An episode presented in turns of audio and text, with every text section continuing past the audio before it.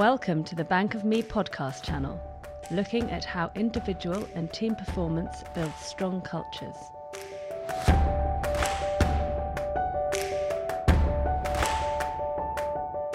Hosted by Jane Sparrow and Chris Preston.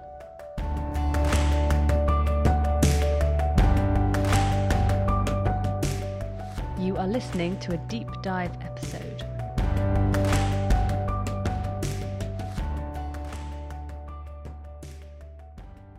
On this episode of our Bank of Me podcast, I'm pleased to be joined by Simon Watts. He's an ENT consultant and facial plastic surgeon and has got a great perspective on how the, the world of theatre, in the surgical sense, has changed over the last 10 years with introduction of a number of techniques and tools. As you all know, that business more generally is looking for ideas and inspiration, and we turn to things such as aviation and the military to see what best practice they're doing. More and more, we're now looking at the, the world of theatre and to, to understand how they are breaking down silos, how they're improving communication, but also how they're using some very core techniques and tools to improve our own patient safety and the success of what they do. Simon, it's great to have you here with us today. Thank you, Chris. And Simon, I'm going to ask you to dive straight in. So let's take you back. So when you first started as a surgeon, could you describe for me the what it was like to be in theatre and how it worked? So really, we get an idea of what we've gone from and to. Prior to 2007, uh, we had what you might think is very surprising, a very informal way of doing what we did. Now, don't get me wrong, as surgical and anaesthetic and nursing teams were all very aware of what our responsibilities are, and we're all acutely aware of how to do our jobs to the very highest standard. What 2007 and the WHO checklist did for us was it formalized these processes. So, whereas before I might arrive in theatre with my surgical team, I would have an informal chat with the anaesthetist and the nursing staff, uh, albeit in theatre, not necessarily over a cup of coffee, and just have uh, a discussion very briefly about what my needs for the operative session were going to be. Uh, we would individualize things and talk about individual patients, but as I say, it would be fairly informal, and we would talk about any inconsistencies in the procedure that we were about to perform.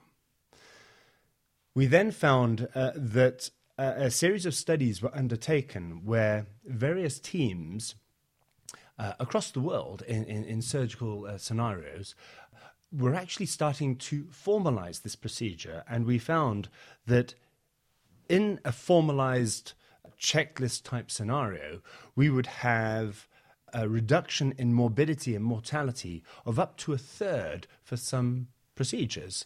So it got people thinking if we can formalize this and just make it a little more structured, get people, instead of chatting over the proverbial cup of coffee, but actually talking to each other and to the individual teams and bringing them into a, uh, should we say, a big team approach and a big idea approach, we would tend to find that uh, our procedures would go more smoothly. We would have a more ordered uh, structure to our procedures. But not only that, if there was a potential problem or a, a, a problem with the, the, the procedure, uh, we would find that all the bases were covered in terms of the anaesthetist would know what we were doing, the nursing team would have uh, uh, the various bits and pieces that we, we required. And importantly, me or my assistants were prepared for any eventuality.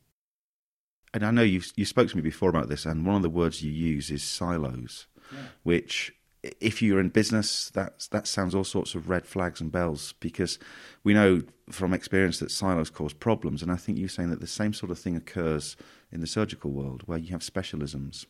Very much so. You know, we're as I say, we're, we're all, I would like to think, very good at what we do. We have uh, very good te- techniques, they're up to date. We're well read, I would like to think. We do exams. We keep well up to speed on what's going on. But what we're surprisingly not particularly good at doing sometimes is talking across specialty or across a silo, if you like, to tell each other what we're doing. Now, thankfully, the pendulum, over the last 10 years, as I say, has swung almost the other way, where we communicate virtually every single step of our procedure to both the anaesthetic team and the nursing team so that people know where you're at at that particular time in surgery. So let's take, for example, a fairly straightforward standard procedure like tonsillectomy. Now, tonsillectomy is a procedure that's widely performed and it's a very, very safe procedure. I want to emphasize this. But it has various steps in it that can potentially compromise the airway for the anesthetic team as well. So we go to great lengths now to not just con- uh, communicate to our own surgical team where we're at, but to say to the anaesthetist, we're about to remove the left tonsil. The left tonsil looks fairly big to me. I think there might be a little bit of irritation of the airway because there may be some bleeding, or indeed, because it's so big, we may find that we'll be getting in the way of the tube that you're using to maintain the patient's airway. And the anaesthetic team will then be able to prepare for what you're doing. At the same time, if we know that we have a, a, a patient who may potentially be bleeding, or indeed uh, that the tonsils are so big they're involving the airway, that they will too prepare their sets and they will organize to have the various sutures available, bipolar or monopolar diathermy, or indeed any other equipment you might need to safeguard that patient's procedure. So uh, just let me reiterate and to double check the figure because from what you're saying that, that this process is re- reduced by almost a third post surgical complications and issues. So it's it will be procedure specific without doubt but certainly not necessarily mortality, but morbidity. In other words, injury to that patient uh, from the procedure. That was reduced in certain procedures across the world because there was a safeguarding of patients' uh, needs during the procedure.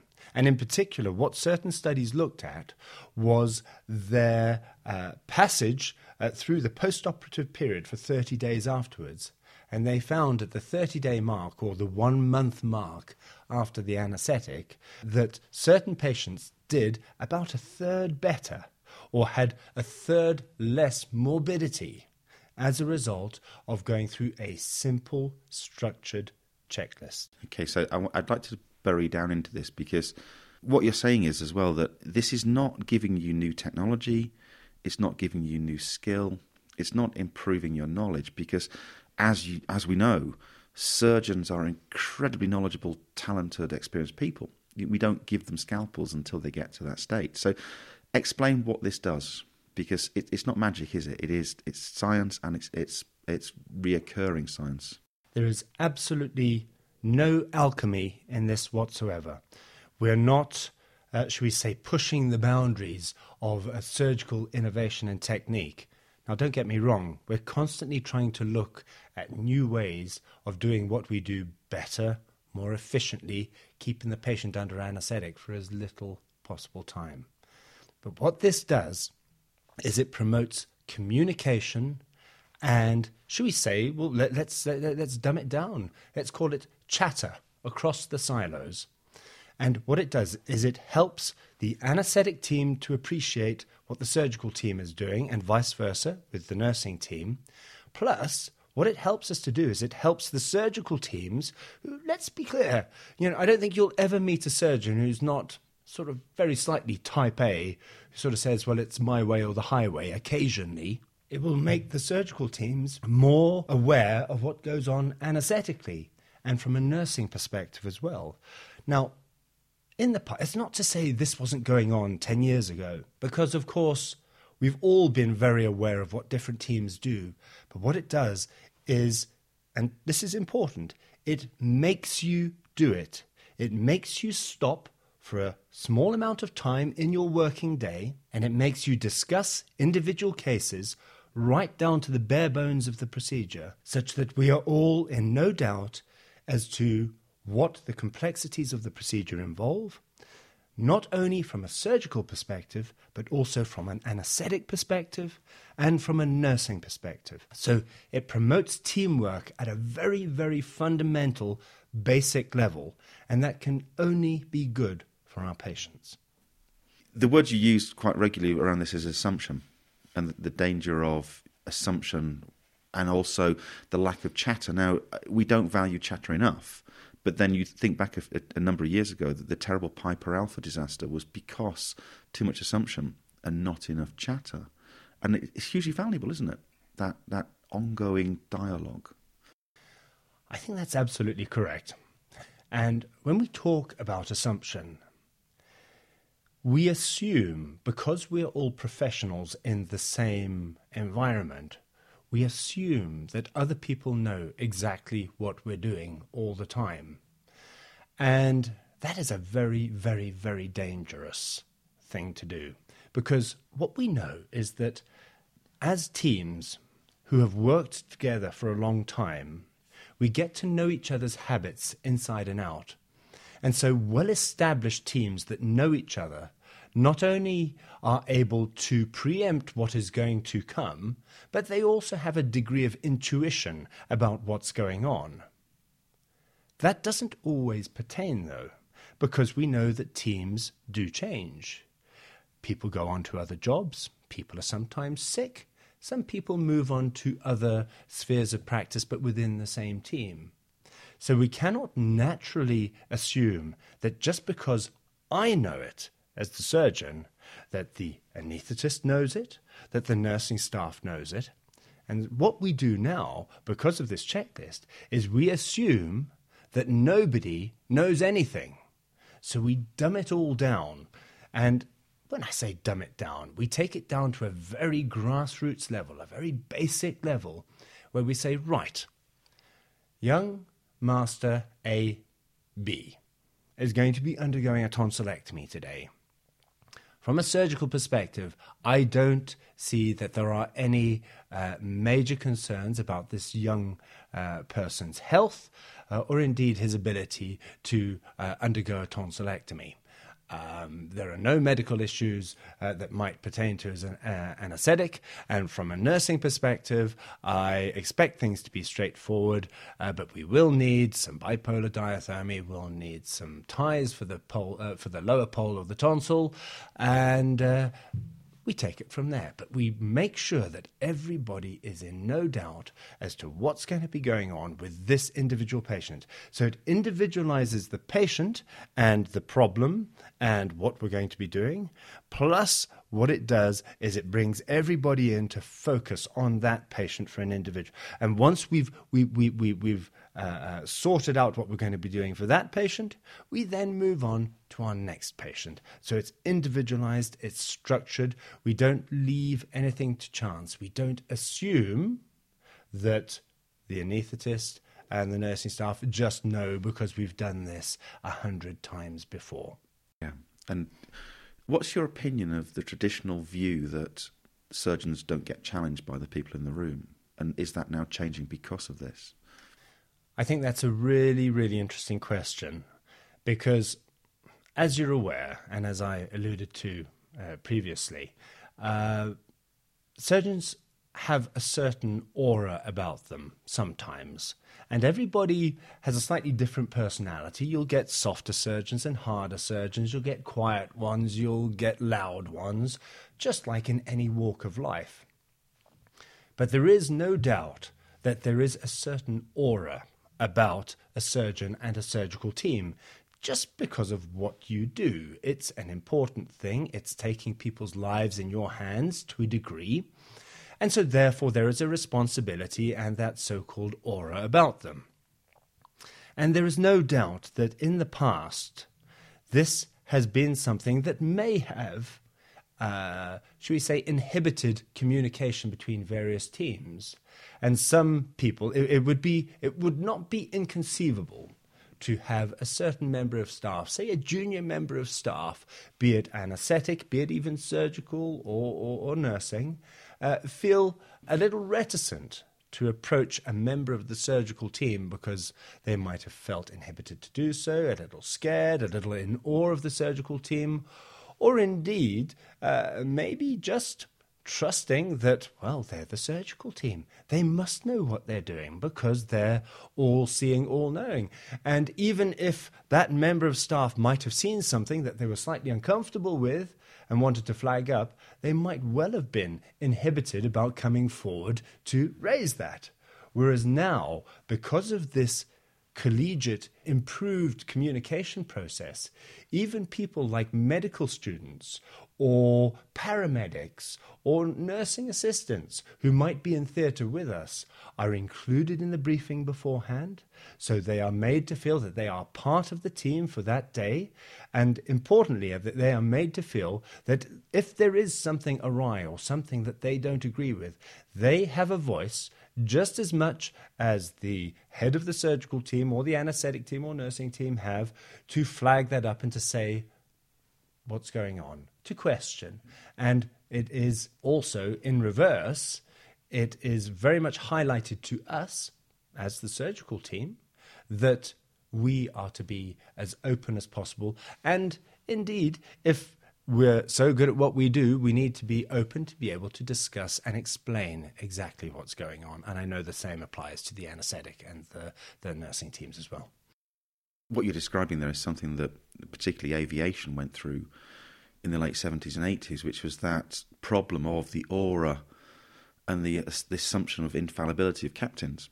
Uh, and there's a number of high profile cases where captains of aeroplanes would give the wrong command and people would follow it, knowing it was going to crash the plane. So it's and it's something that we see in business all the time that because you're senior, you're infallible. And there's a danger there around assumption. Now, tell me about nurses in this, because I know that the, the, the nurse role is critical around this list, but also they've kind of been doing this a lot longer than, than we, we realise. In a way, we've been shown the way by our nursing staff. Now, a, the vast majority of our nursing staff are fantastically well qualified, well trained individuals, as you know. But what they've been doing forever and a day, it would seem, is they have been carrying out their own WHO checklist because A, they're good at doing it, but B, they've done it through necessity. Because remember, when we have a patient starting out on their journey, as it were, the first people they come into contact with on the day of surgery is invariably a member of the nursing staff or the allied nursing staff. And they will welcome various patients onto the ward. They will identify them. They will identify the procedure that they're having. They will ensure that all their medications are with them, that if they have allergies, those are noted, etc. They will also ensure that all the paperwork is in order such that when the surgical team arrives to come and do the preoperative consent process that everything is in order that we have the right patient for the right procedure in the right place. So yeah, in in a way, they've been doing it a lot longer than we have. So for them, it wasn't as big a jump. Uh, and we know that now that we've been performing this checklist for 10 years, it's a matter of routine now. No, no corners are cut. You know, it's all done uh, uh, very thoroughly and appropriately, but it's now routine. And that's what uh, uh has really sort of opened our eyes uh, to the fact that pre uh, 2007, we most probably missed a few really, uh, should we say, uh, important points in a few patients' journeys which might have made a difference to the outcome of their potential procedure. And what this does is it tries to minimize that, it stops the pyramid thinking pyramid, in other words, having your uh, consultants, uh, be they anesthetic or surgical, right at the top of the pyramid, uh, the pharaohs, if you like, not being questioned by any of the minions because they ultimately are the all seeing and all knowing. Now, don't get me wrong, we're still, as I say, highly trained and highly motivated, but we are now, I would like to think, more approachable and more in touch with what else is going on around us in a theatre scenario. And that I feel can only be good for our patients. Absolutely. And tell me a little bit more about your own approach to communication now in terms of pre and post and during, because I, I know you do a lot more around feedback and, and helping people understand how their communication is important during the process. So, what we do now as a surgical team is uh, remember that team is not just me, but it is invariably a training surgeon, and uh, there'll often be a medical student there as well. What we do is, is we communicate amongst each other a lot more effectively. And as I say, it doesn't matter what the complexity of the procedure is, be it very simple to sometimes very complex and challenging with very sick patients. We go through the same pro forma together such that we don't miss anything that might be critical. And we make it a very open process such that sometimes you uh, uh, surprise you might find this surprising but sometimes you'll get medical students saying well what about this? And because the surgical teams are now a lot more open and approachable more things are taken into consideration uh, the, the so-called from the mouth of babes if you like. So i think that because we're more open and approachable, it means that we discuss all the eventualities uh, that might come out of that procedure rather than there being uh, this is just a simple tonsillectomy. We're just going to go at it as a simple tonsillectomy. We talk about it in the wider sense of the impact on the patient, the impact on the family, how we follow them up in the post-operative period. So it becomes a more inclusive, collegiate uh, uh, uh approach to patient care, which uh, I think is very refreshing, uh, certainly from a surgical perspective. Our communication with our colleagues in the anaesthetic and the nursing teams has also been vastly improved as a result of this. We don't all have deep seated friendships where we're out together all the time, but when we're in a working environment and we work together, uh, there is a sense of relaxation that this imbues as a result of us knowing exactly what the other team is doing.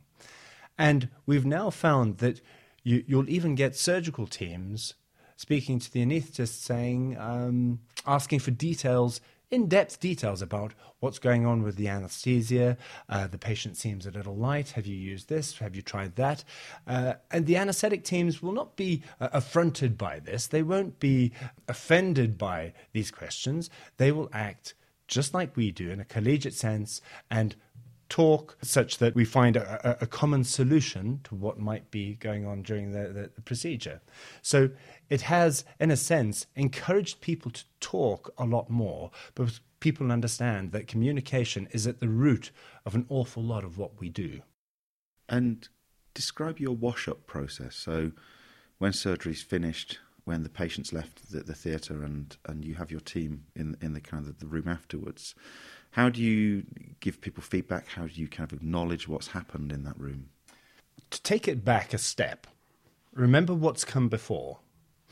We've had a sign in process where the patient has to identify themselves, has to identify the procedure they're having, and indeed they have to ident- identify the side, if that's appropriate, that that procedure is being performed on, and the side will be marked so that the patient is identifying what they're having done. The surgical, anesthetic, and nursing teams have listened to that and they've taken on board that we've got the right patient for the right procedure. So we have a tick in that box. So that is the sign in process. We then have what's called the time out process. So the time out process is we now have an anesthetized patient who is on the operating table, and the surgical and the anesthetic and the nursing teams are now ready to perform the procedure. We have an in depth checklist at that point, which confirms again the procedure to make sure we have the right sets, that the anaesthetist is happy, that the surgeon is happy, that we're ready to go. The timeout is now completed. Tick. We then have a sign out process such that the procedure is now finished, but our patient is still on the operating table. The nursing team will confirm that all the instruments are present and correct. The anesthetic team will highlight what they feel are the challenges for the post operative recovery period, and the surgeon will confirm what's gone on during the procedure, what they feel might be the concerns for the post operative period, such that when that patient is taken from a surgical environment to a post surgical, post anesthetic environment, everybody knows what has gone on with the patient. There has been a handover to the post-operative care people such that there is no doubt where we're at with that procedure. We then have a hiatus in, in proceedings where we are in between patients, if you like. At that point, there will be a discussion between the teams about how the procedure went. Do we feel we could have done things slightly better or slightly worse? In terms of how it went, and importantly, how can we put it right for the next time we perform that procedure if that's necessary. Now, sometimes that's done in between patients. Sometimes that is done at the end of your operating session, which will be at the end of the morning or the end of the afternoon. But this process takes place whereby there are usually three questions asked. What do we feel went particularly well today? What do we feel didn't go particularly well? And as of question two, how can we make the procedure better for the next time? That discussion takes place. It is actually signed off by all three teams and is then taken forward and submitted to the theatre controller who will collate these various discussions. We'll have a discussion with the surgical teams and they will be logged and, if necessary, put into a file for the what we call the morbidity and mortality meetings that we have every month, such that if there are things to highlight, they're highlighted at these meetings and discussed. So nothing is just left, oh, that didn't go particularly well, did it, George? No, I don't think it did either. Look, why don't we go and have a cup of coffee and then uh, we'll just try and do better next time, eh? And do people give you direct feedback as part of that process? Without doubt. And as I say, it's all part of this uh, openness in the theatre environment now. It's a much less threatening place to be now, I feel. It's almost a happier place as a result. Look, we, we weren't Stoics before 2007. We weren't all straight laced and, and, and austere and, and all seeing, all knowing. But what this does is it gives people a sense of belonging to a team. And there's nothing like feeling that you belong to be able to say what you feel and to feel comfortable saying what you feel, for better or for worse. And we're very clear now about how we do things in a surgical context. And because of this openness of communication, there used to be, should we say, an element of only highlighting the bad things and therefore having a go about things not having gone quite right. And you know pull your socks up next time george so to speak. Whereas now there's very much an element of do you know what? That went really well. Thanks for that. You know it was much better than last time. It was really tight and slick. Uh, so yeah really well done. Because a little pat on the back it goes an awfully long way. Whereas a few surly words set you back months, if not years. And we know this. This is human nature. But it just improves and it opens those channels of communication where you feel able to actually say to somebody, that was really good. I, I love the, the you're describing perfectly for me how a team is formed and what makes a team. Because you can't make a team just by putting people together in a room. That's just a meeting it's actually like you say when people feel that they can speak up regardless of position, that there's praise, that there's dialogue, and there's that chatter that we talked about. I think it's amazing. But I'm just going to re- ask you to reaffirm here because you're right that there's a, a persona of surgeons and of theatre that he's quite flamboyant, isn't it? You there's great lots of films where you're seeing as people who having mopped brows and angst, and then there's stories about watches being left inside patients, and a lot of it's just theatre, isn't it, around that? But surgery is a is a, a very risky but a very safe in terms of you guys know what you're doing. This is not you're not trying to solve a massive problem. You're doing what people like the Red Arrows do, which is that consistent, constant search for perfection, and improvement, but never getting there. I think you've hit the nail on the head when you talk about the red arrows, because right at the beginning of this podcast, you mentioned the military and the aviation authorities in particular. And they really have led the way in this regard in terms of working as teams, but not just working as teams uh, uh, to effect an outcome, but actually demonstrating that a team is formed by a group of individuals who communicate effectively. And effective communication is not just about uh, bluntly stating what I need for this procedure, let's get on with it.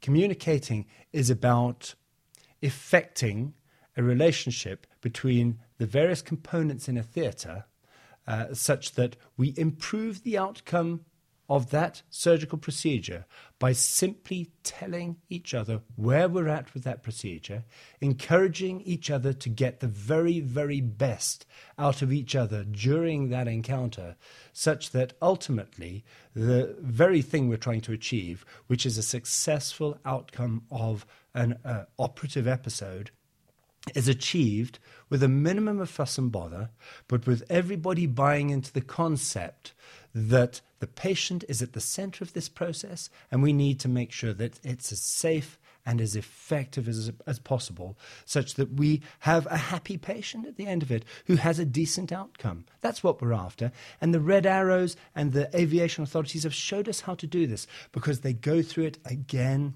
and again and again and again. I've been to a training day with the Red Arrows, not sitting inside a simulator with them, but going through various scenarios with them. And what was most impressive about what they did was the fact that they normalized the abnormal. So you have individuals who are in, in an incredibly pressurized situation, dealing with all sorts of events going on during those situations as if it's just a normal working day. And that very much pertains to what we do in a theatre environment, sometimes to a greater extent, sometimes to a lesser extent. But you're doing some abnormal things as if they are ab- uh, as if they are normal everyday occurrences. And the reason they're able to do that with efficiency and with as little effort as possible is because they go through things again and again and again, such that it just becomes normal. And if you have an adverse event uh, within those so called abnormal surroundings, you're able to deal with it because you have the tools to deal with it, because that is affected by the teams that are with you, i.e., your colleagues, i.e., the nurses and the anaesthetists and the paramedics and all the rest of it. The team helps you to deal with the abnormal episode such that it doesn't become a problem at all again, beautifully describing what we should all be thinking, which is first of all, it's we, not me. When it becomes me, it all fails. But the other thing as well is there's no shortcuts to success. No one's born successful, no one's born talented. It's practice, practice, practice. And it's rehearsal, rehearsal. Simon, I've got one more question for you, if that's okay. Slight tangent, but I'm fascinated by this. So, music in theatre. And I know you have an interesting taste in music in theatre, but it does play an important part, doesn't it? It's not just background, it's not for effect. What does music do when you're operating? It's a it's a great uh, question, Chris, because um, as you're aware, you know we're we're we're we're, we're good friends, and and uh, yes, I have slightly eclectic musical tastes, um, but what theatre does for me is, as we've discussed, we're all highly trained, and we know exactly what we're going to be doing on any given day at any given time. But what music does is it can sometimes take a very severe, harsh, unforgiving environment and just very slightly soften it. And what it does is it doesn't take your eye off the ball, but it helps you to relax that subconscious part of you that might be slightly tightly wound. And what it does is it takes you to just a slightly different place. It doesn't stop you concentrating, but it helps you to relax and breathe and just take stock of what's going on. And it helps you to remember that the world is still going on around you and that there is still a light and there is still happiness and, and all these great things. And that's what music does, really, doesn't it? It is an evocative thing, it's a happy thing. I mean, I defy anybody to be able to listen to a piece of music and not have that take them back to, oh, their university days or their school days or a particular girlfriend or boyfriend or even maybe a, a slightly sad place but it is evocative. And the music that we have playing in theatre is it's not intrusive. And in fact, we even go the extra mile to say, right, uh, what should we listen to today? Who wants to pick the playlist for today? And you might get the paramedic in theatre saying, well, I've got a nice playlist, and they'll play something. And uh, it might not be to everybody's taste, and they might be shot down in flames after a couple of songs. But there is sort of a team approach to the music as well. But it just helps you to should we say, soften a process that be can be uh, uh, to the naked eye uh, quite a, a stark, unforgiving environment, and it helps to humanize us. And uh, that's what I love about music. It doesn't matter what it is. It doesn't matter if it's classical or pop and rock or a little bit of sax. I think we draw the line at uh, at panpipes, but it's a process that uh, makes us all slightly better than we otherwise might have been. And uh, I fully endorse having music in theatre as a result. What a lovely turn of phrase, making you slightly better than you would have been. And so the killer question is then, what is your number one song to play when you're operating? Ah. It's got to be Don't Stop Me Now by Queen. and have you ever had a patient wake up singing Don't Stop Me Now? Thankfully not. Simon, it has been a pleasure to talk to you. Thank you so much for opening up with this very fascinating critical world and sharing with us the techniques and the tools that you use to be more successful. They are so applicable into day to day business life. Uh, for those of you listening, if you are interested in this, there is a great book called Checklist, which talks in more detail about the creation of the World Health Organization checklist. It's a good read, I'd advise that. Other than that, thank you very much for listening.